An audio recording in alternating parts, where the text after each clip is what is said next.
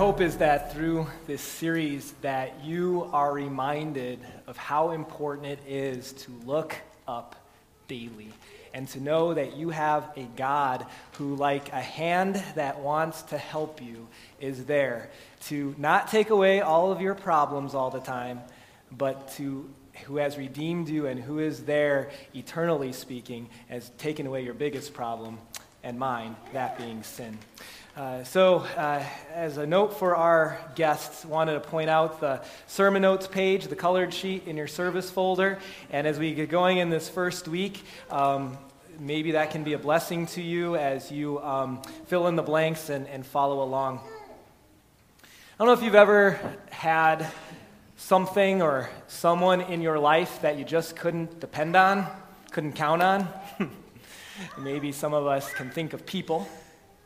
Probably, we all also could probably think of uh, something.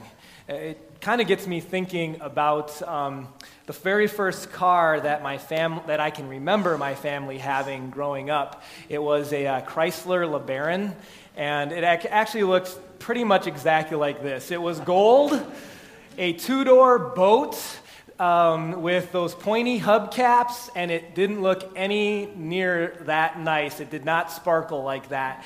And there's a, a couple different things I remember about the Chrysler LeBaron. Uh, one of them is that the seats were made out of this plastic leather imitation material that I don't think they use in cars anymore. And so, living in Texas as we did at that time, um, those seats burnt the back of my legs, like almost on a daily basis. In fact, we eventually just put towels in the car because of how hot those seats got in the sun of Texas.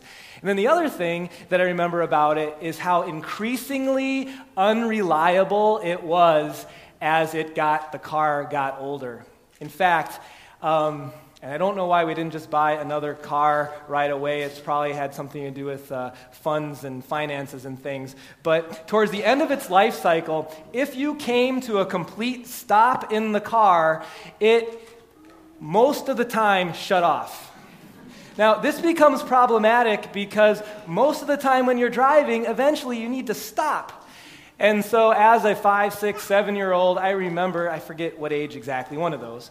Um, I remember every time we got into the LeBaron, and especially if my dad wasn't along, I was like so nervous that we were going to get stuck somewhere. I said prayers, literally, that the Lord would allow all the lights to be green so we didn't need to stop. My mom got really good at, um, and she's a pastor's wife, so, you know, don't, don't don't tell anyone, but to roll through stop signs, you know, very slowly, but enough that we didn't have to come to a complete stop. And in fact, my dad, if I remember this correctly, taught my mom about how when she did need to stop, if she, if automatic transmission, if she put it in neutral at just the right moment, she could keep the car going so it wouldn't stop. Well, needless to say, I remember at least two or three times where it would stop, we couldn't get it started again, my dad would have to come get us and um, it just was horrible.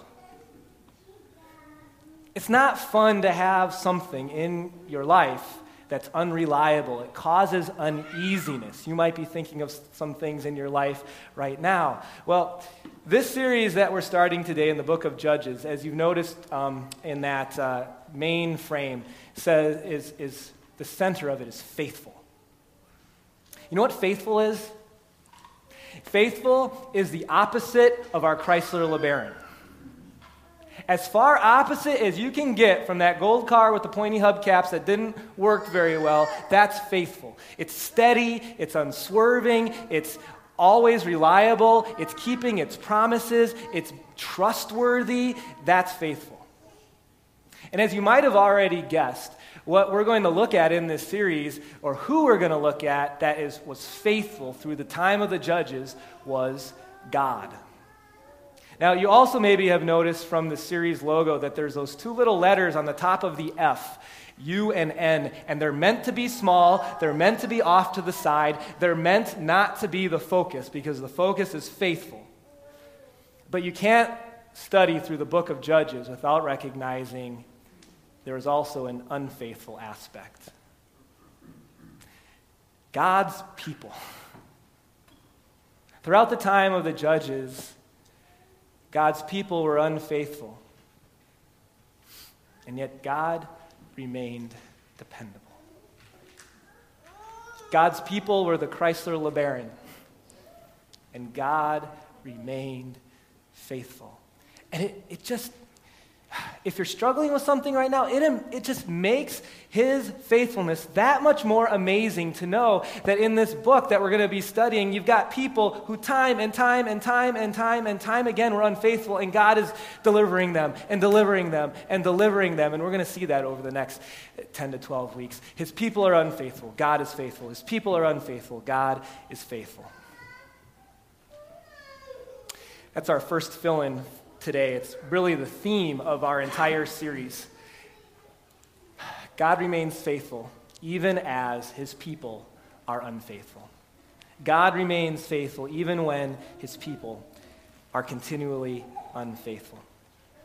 Now, I'm, I'm really excited to preach in the book of Judges. Part of that is I looked back in my file, and I don't think I've ever preached a sermon on Judges, much less 10 to 12 weeks of this book. And you've probably not heard too many uh, sermons in the book of Judges either from your past. And so it's going to be fun to go through some sections of Scripture that maybe you haven't do- do- dove into ever or not for a very long time.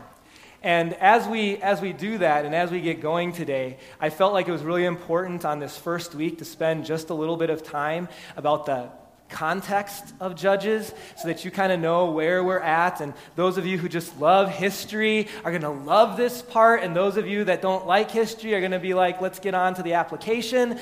But this is really an important part. So, um, the time of the judges. We're going to talk more next week about what a judge was. Do not think black robe and gavel. That's not what it is. We'll talk more about it next week. But the time of the judges, as you see on the screen here, was a time of about 330 years in the history of the Jewish nation. Sometimes we call them the Israelites. And it occurred between those years and between Joshua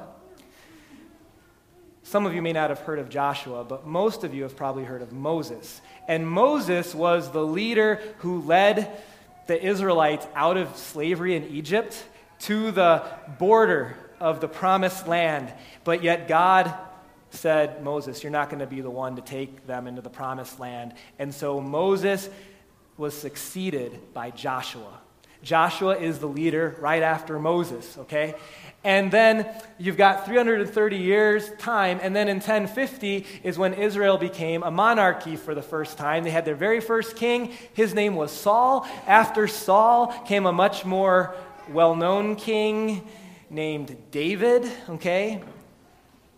But in that 330 years, Israel wasn't a monarchy. They didn't have a centralized government. And, and you got to know this. Here's what it was it, they were kind of like a commonwealth. And what's a commonwealth? Think the 13 original colonies. At the very beginning of the United States, we had these 13 colonies that were connected, but not as much as they are today. They were very much uh, kind of unto themselves in a lot of different ways.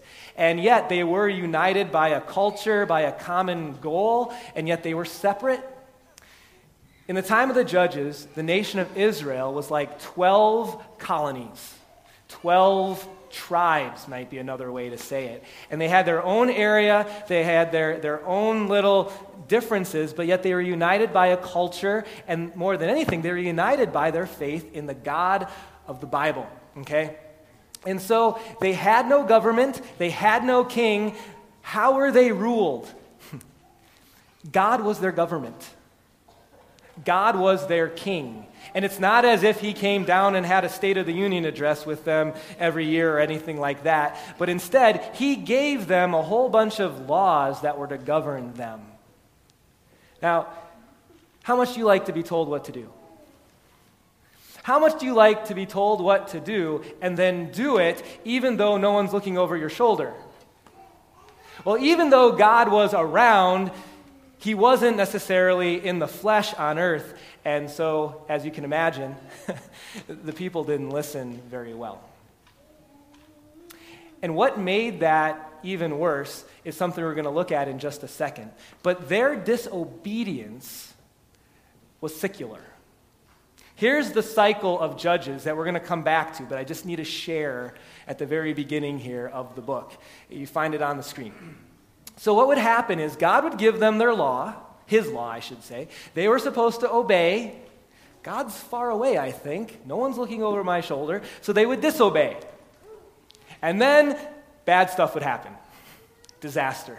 And then they'd be like, oh man, this is not good. Dear Lord, I know I haven't been listening. Please help me. And God would be faithful and he would deliver them. And then it'd be good for a few years. Guess what would happen?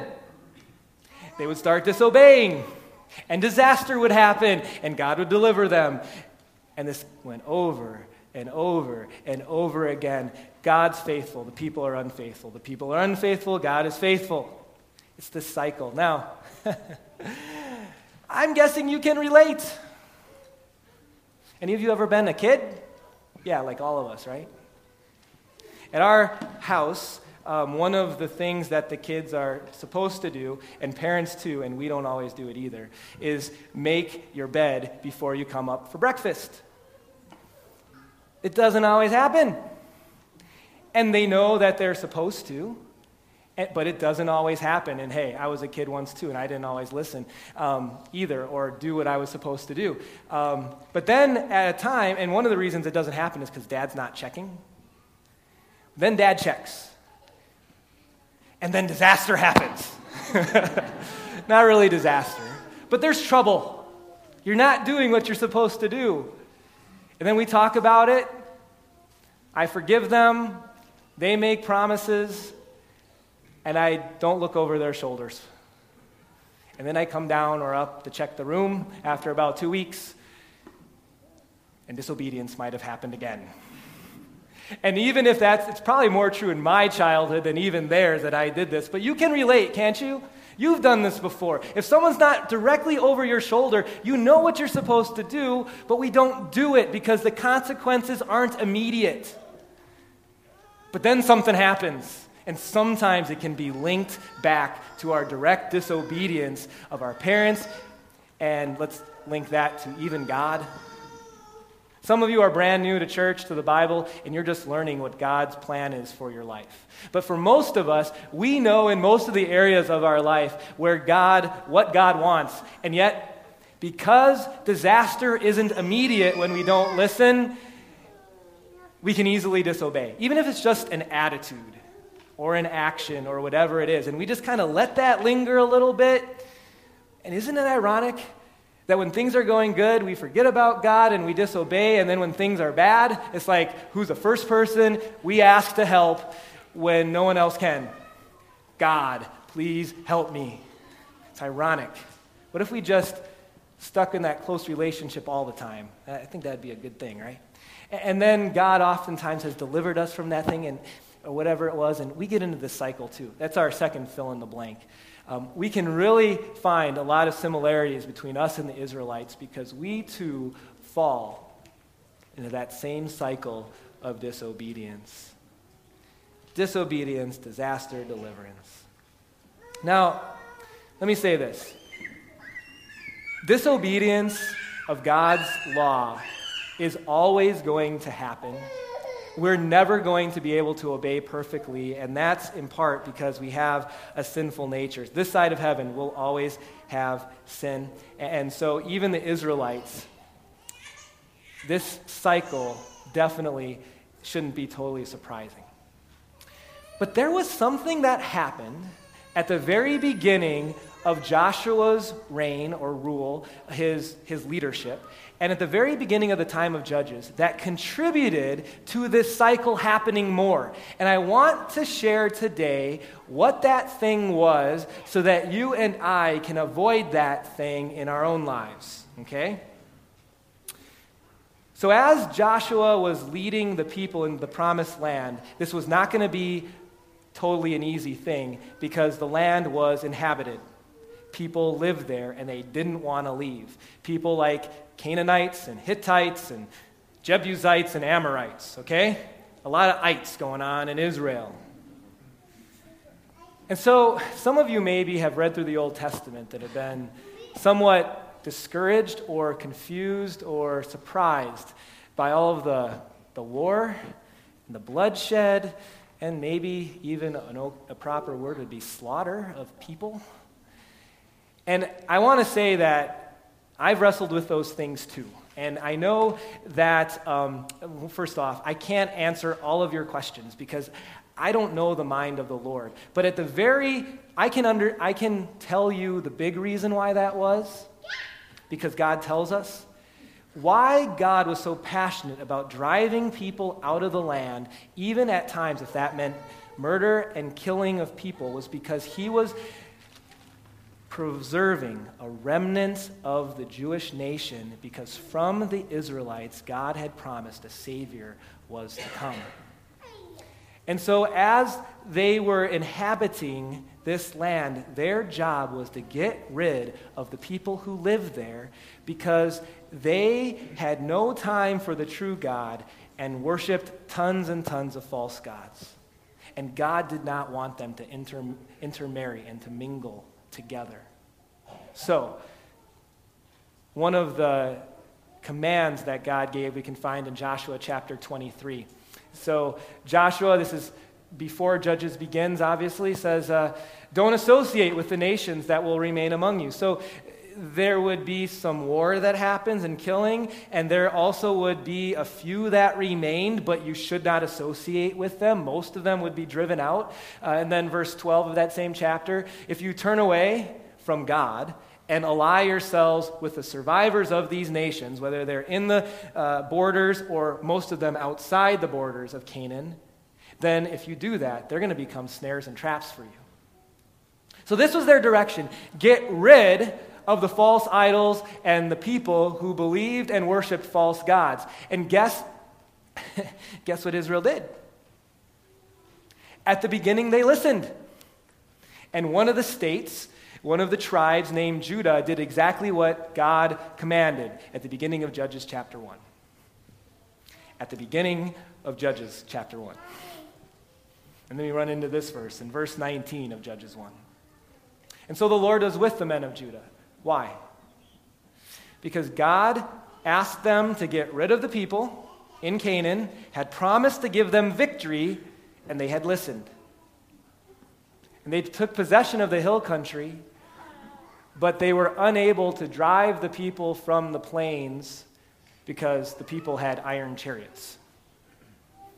Now, when, if you were to just read that verse in isolation, it might, it really sounds like that the people tried, that is, the Judahites, and they just couldn't drive the people out of there because of their awesome weapon, weaponry. They had iron chariots. It does sound that way from just this verse pulled out of context, but if you read the whole context and if you read the Lord's chastisement of Israel, you would find that this wasn't the case that they tried and couldn't. You know why they were unable to drive them from the plains? Because they saw their iron chariots and they feared.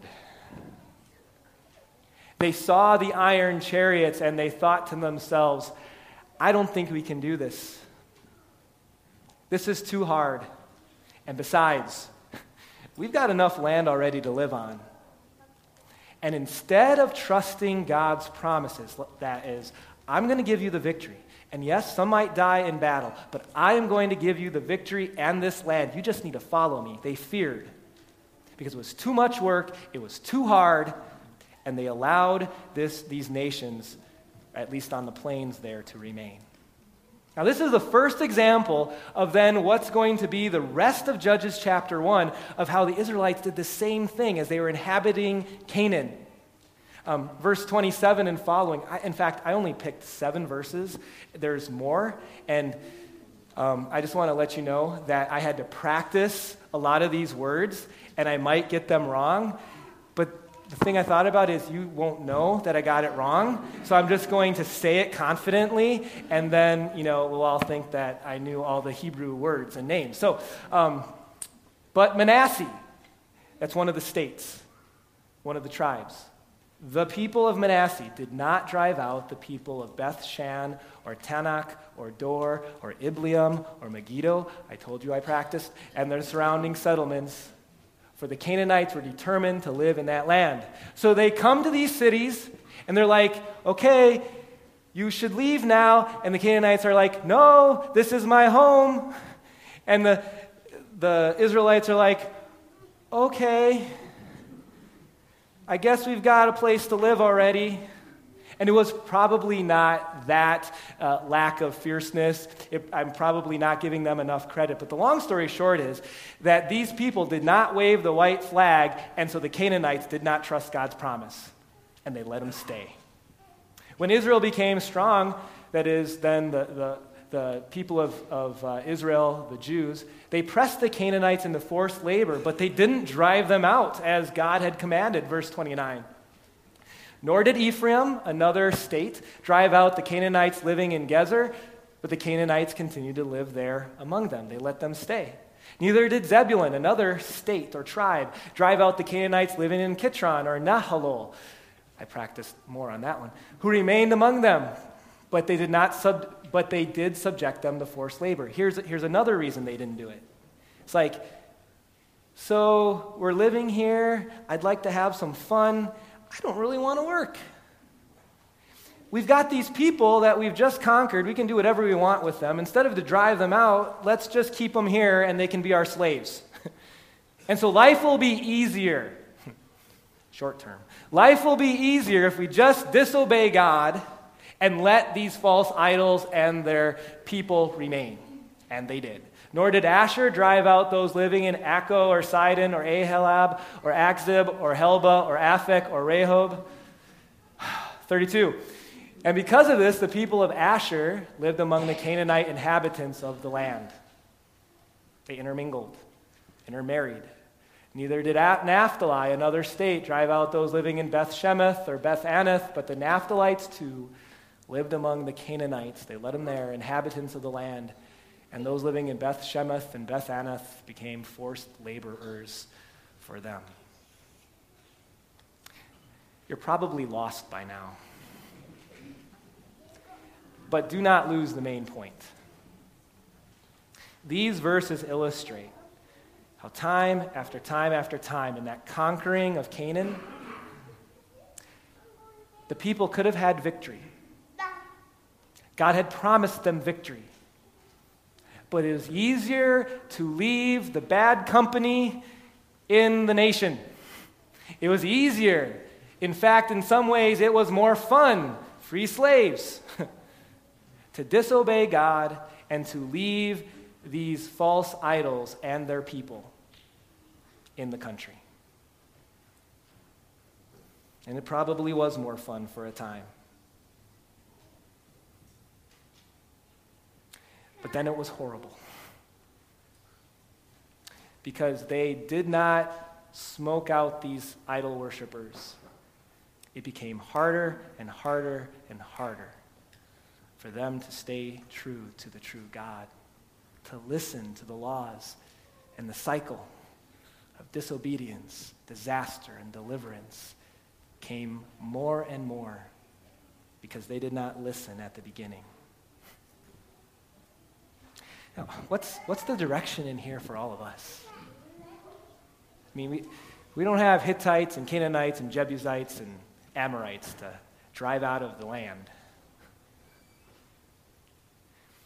It's not about conquering a nation. This was a very special time in world history that God, to preserve his people, had a very special direction for his people. But I, I would venture to say that you have ites that you've allowed to dwell at times, not necessarily in your land, but in your heart. That sometimes it's easier to just allow the ites of sin, the bad company of sin, to just linger in our hearts. Um, like what?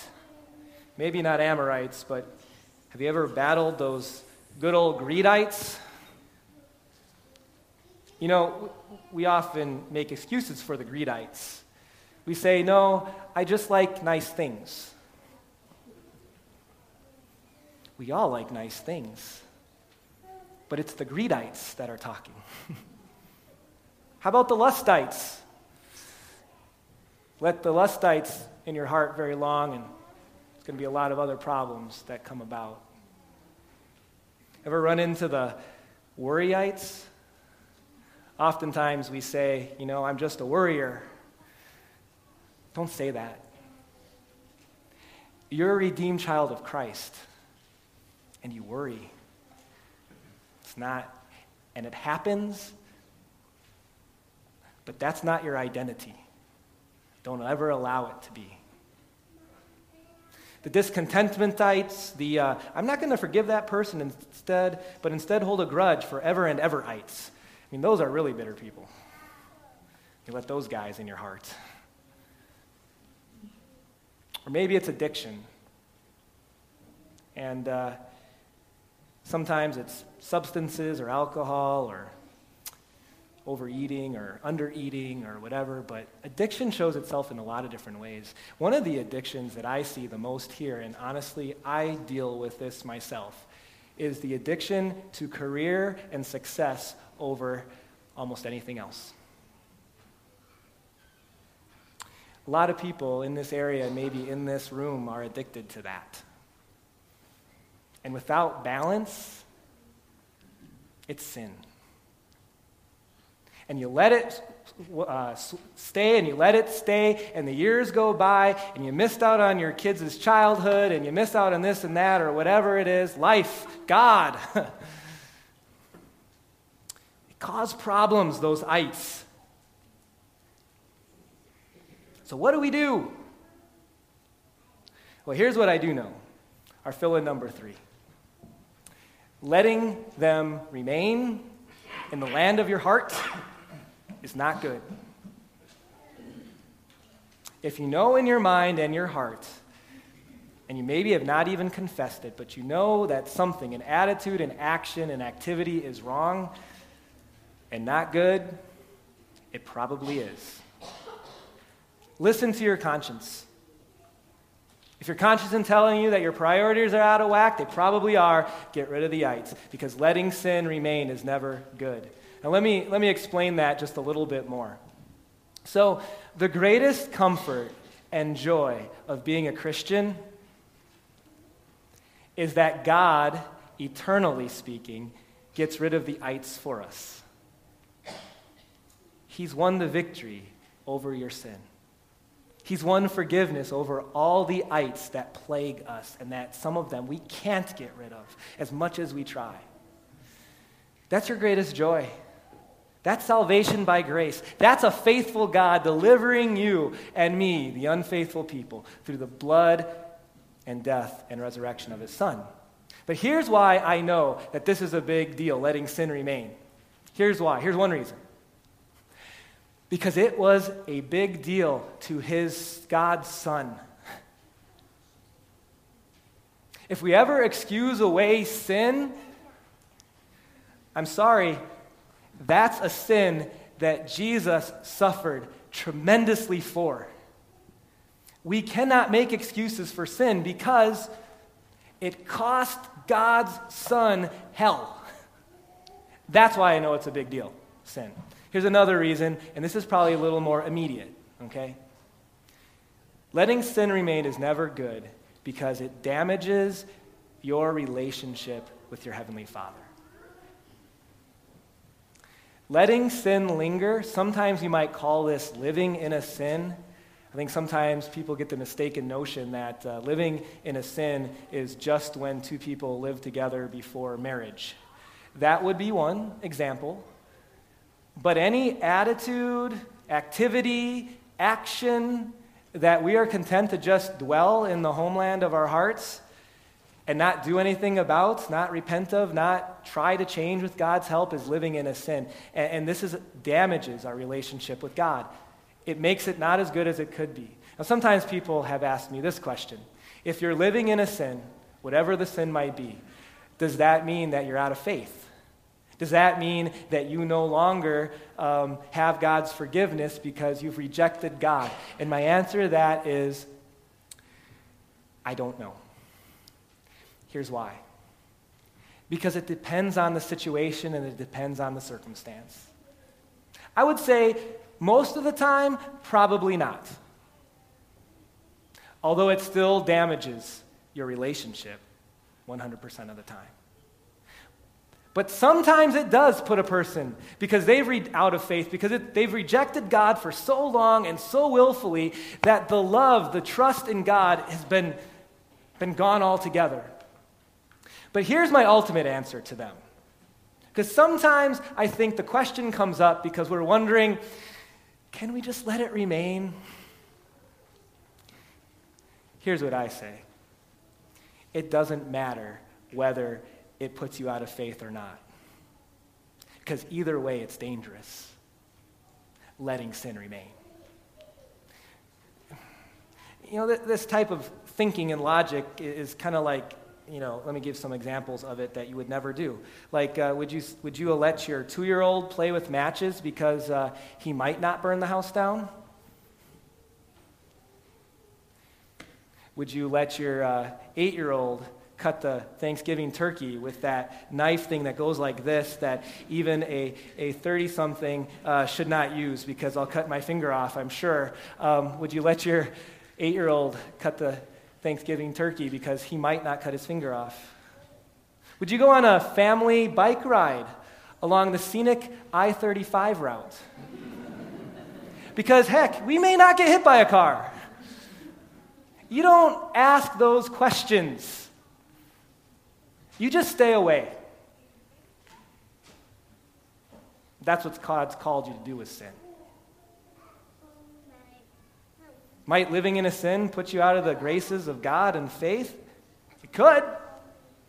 It may not, but either way, stay off 35. Get the knife out of your hand. Our next uh, fill in the blank. God is faithful with forgiveness because of Jesus. Um, in wrap up here, what are we to do? Well, let's make a commitment to not make excuses for the sin that's in my heart, for the attitude we know that needs to be changed. Let's not suffer from an extended case of the yeah-buts you know, like, a, yeah, but if you knew my situation, yeah, but if this happened to you, you would feel the same way. Uh, Christians don't have yeah, buts. We don't make excuses like the Israelites did. Well, it's free slave labor. God will understand. No, He won't, and it's going to be bad for you. Let's make a commitment to get the enemies, the ites, out of our hearts daily by repentance. And then when you fail, when I fail, like I do, like you will do, God is faithful. To an unfaithful career addict like me, God is faithful. To unfaithful people that fill this room and fill this world, and so the truth is this that we should never give in to sin. And we don't ever need to be crushed by it. See, over the next few weeks, we're going to hear some names like Gideon, Samson, Deborah. Next week, the very well known Ehud. No. That's who we're going to be talking about. These are all deliverers. But they're not the heroes of Judges. God is. God and his patience and his faithfulness. To them, to us. Let's pray.